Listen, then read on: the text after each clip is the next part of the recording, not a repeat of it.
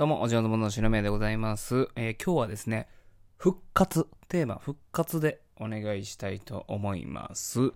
えーというのもですね、えー先日、2010年、2010年の、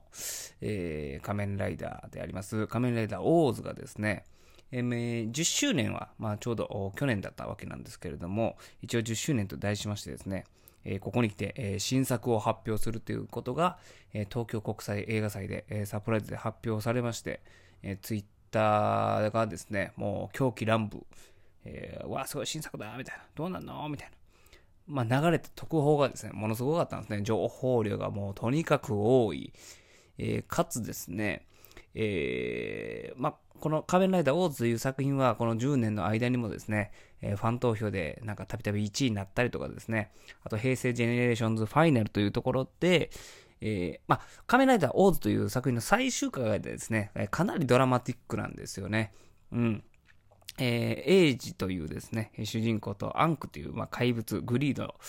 えー鳥のグリードのですね、アンクっていうのがいるんですけれども、まあ、このお二人の関係性の物語でもあるんですよ、仮面ライダーオーズというのは。で、えーまあ、最終回がですね、えーまあ、このアンクが、まあ、いろいろありまして、簡単に言うと、まあ、消えてしまうわけですね。で、まあ、どっかで会おうみたいなね、えーそんな感じで終わるわけなんですけれども。で、その平成、平成ジェネレーションのファイナルで、えー復活なんですけれども、そのアンクではないんですよ。あ、ちょっと消しますね。ちょっとやかましいな。ちょっと一旦止めます。そうな、すいません。えー、まあ、復活するんですけど、そのアンクじゃない。でも、ファンが見たかったオーズということで、えーそれはそれでまあ盛り上がったんですね。平成ジェネレーションズファイル全然言えてへん。平成ジェネレーションズファイナル。めちゃめちゃ盛り上がったんですけれども、えー今回も正真正銘そのアンクが復活するってことで、わーってなったわけですね。はい。仮面ライダーオーズ、えーやるわけなんですけれども、この10周年でですね、えーまあ、そのヒーローが復活するっていう流れ、最近じゃ結構、えー当たり前、当たり前ではないんですけれども、まあ、結構多い感じになってきてるんですよ。えーこの11月、来週、今週からですね、公開される、えー2011年の戦隊ヒーローのですね、え海賊戦隊ゴーカイジャーっていうのがいたんですけれども、それが10周年ということで、えー天ゴーカイジャーという形で復活するんですね。もう、それもむちゃくちゃ楽しみなんですけれども。で、僕が子供の頃はですね、えーもうその、1年間の番組が終わって、えーその後復活するなんてことは、まあ、ちょっとあったりするんですよ。その次の戦隊とのコラボレーションで、え2つの戦隊が、えー共にタッグを組んで戦うみたいな、えーそういう映画、あー V シネみたいなことが作られることはあったんですけれども、10年経って、えー単体で作品が作られるっていう流れは、まあなかったんですよね。で、この流れどっから来てんのかなって、えー紐解いていくと、う2年か。2002年に忍風戦隊ハリケンジャーっていうのがありまして、えーこのハリケンジャーがですね、えー10周年。あ、ちょっとやかましになったんで止めますね。ごめんなさい。えー、10 years after ということで、このハリケンジャーがですね、作ったんですよ。で、10周年。10年後のヒーローが復活するって、えーこんなことあるんだっていう、うんそのパイオニア的存在になったわけですね。で、そっから、えーそのハリケンジャーをきっかけにですね、えーまあ、デカレンジャーだったり、ゴーオンジャーだったりとかがですね、えー、10 years after っていう形で、えーどんどんどんどん復活してったんですよね。で今回もその豪快ジャーもその流れの一つだったりするわけなんですけれども、やっぱこう何にせよこの復活っていうのはやっぱ嬉しいもんですよね。で分かりやすいところで言いますと、まあ、ヒーロー。これどないなってんねん。むちゃくちゃやかましい。まあ、分かりやすいところで言いますと、バンドですよね。えー好きだったバンドが、あまあ、図らずとも解散してしまった。でも、再結成するって時に、わーってなるじゃないですか。うん、なんか感覚的にはあれに近いと思います。えー好きなバンド、誰が再結成しましたか？まあ、僕なんかはですね、高校時代に、もう、聞き始めた時にはもうとっくに解散してたんですけれども、えー、ユニコーンにはまりまして、もうユニコーンの曲をですね、もう片っ端から聴いたんですね。で、ユニコーンにどっぷり使って、で、えー、そのユニコーンが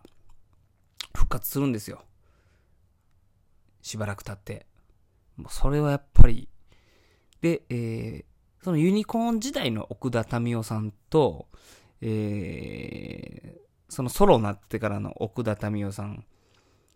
で、えー、ソロになってからもこう、どんどんどんどんどん味が出てって、このユニコーンの頃のですね、こうなんかアイドル的な感じの奥田民生さんでもなくなっていくんですよね。も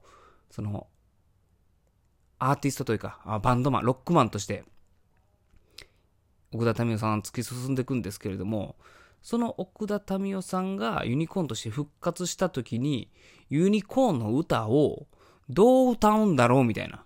昔みたいに歌えるんかなみたいな感じで聞いてたんですけども、歌えるんですよね、これが。大迷惑歌えるんですよ。それにやっぱ感動しましたね。あとやっぱその、高校時代ですね。やっぱ布袋さんとキッカーさんのですね、コンプレックス。まあ、布袋さんがボーイを解散した後に、キッカーさんとですね、ユニットを組んでコンプレックスっていうのを組んで、えー、まあ有名なとこで言うと Be My Baby みたいな曲があるんですけれども、が、あまあその震災があった後にですね、えー、まあチャリティーライブみたいな感じで、一夜だけコンプレックス復活するんですね。それやっぱ興奮しましたね。ランブリングマンとかね、えー、恋を止めないでとか、うーん、やっぱ渋いっすよね。うん。バンド、音楽が復活してもですね、昔の曲歌ってもやっぱかっこいいのはかっこいいですよね。で、まあ、あの、一番復活してほしい、再結成してほしいっていうね、なんかアンケートがあるたんびにですね、必ず上位に上がってくるのが、えー、その布袋さんとですね、えー、氷室京介さんが組んでたボーイというバンド、必ず上位に上がってくるんですけれども、もうこれ絶対ね、再結成しないんですよ。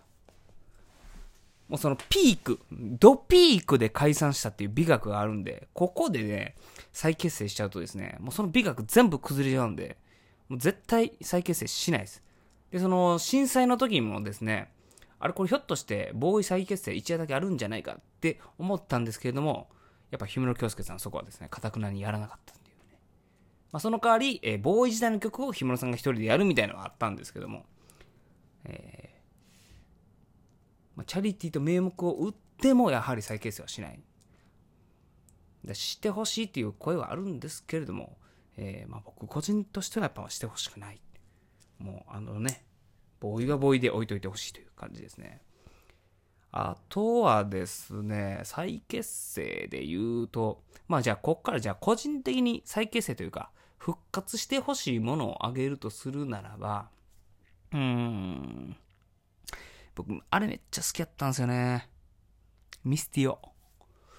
アムロちゃんの CM のやつ覚えてますかね？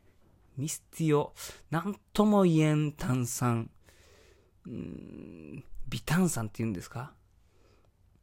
微炭酸飲んだのミスティオが初めてかもしれないです。ミスティオ飲みたいなあと高校時、今ね、えー、整髪料いっぱいいろんなん出てまして、まあ昔からあるので言ったら、まあギャッツビーなんかですね、もう、何年ずっと出てんねんみたいな感じなんですけれども、あの整髪量良かったのにいつの間にかなくなっちゃったなみたいなのも結構あるんですよね。だからあれ復活してほしいな。わかりますかねボルティっていうのあったんですよ。竹野内豊さんがですね、CM してて、ボルティのムースなんか独特の匂いするですね、やつがあったんですけども、あれ復活してほしい。復活したら買っちゃうな、ボルティ。で、ボルティでですね、えー、髪の毛をちょっと青、青のラメみたいな入れられるとか、あとちょっと金髪っぽくできるみたいな。まあ、全然金髪っぽくできないんですけど、蓋開けてみたら。でですね、なんて言うんですか、こ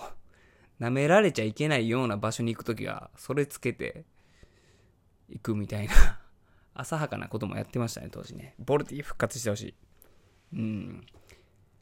まあそんなとこですかね。復活してほしいもんで言うと。あとはね、なんかやっぱそのレトロブームだなんだかんだで、やっぱちっちゃい頃のもんとか、あー普通に復活してたりするんですよね。うんでもミスティオとボルティはね、全然復活しない。これほんと復活してほしい。はい。というわけでございまして、えーテーマ、あー復活についてえー喋、らせていただきました。えーおじのズボンの白目でした。ありがとうございました。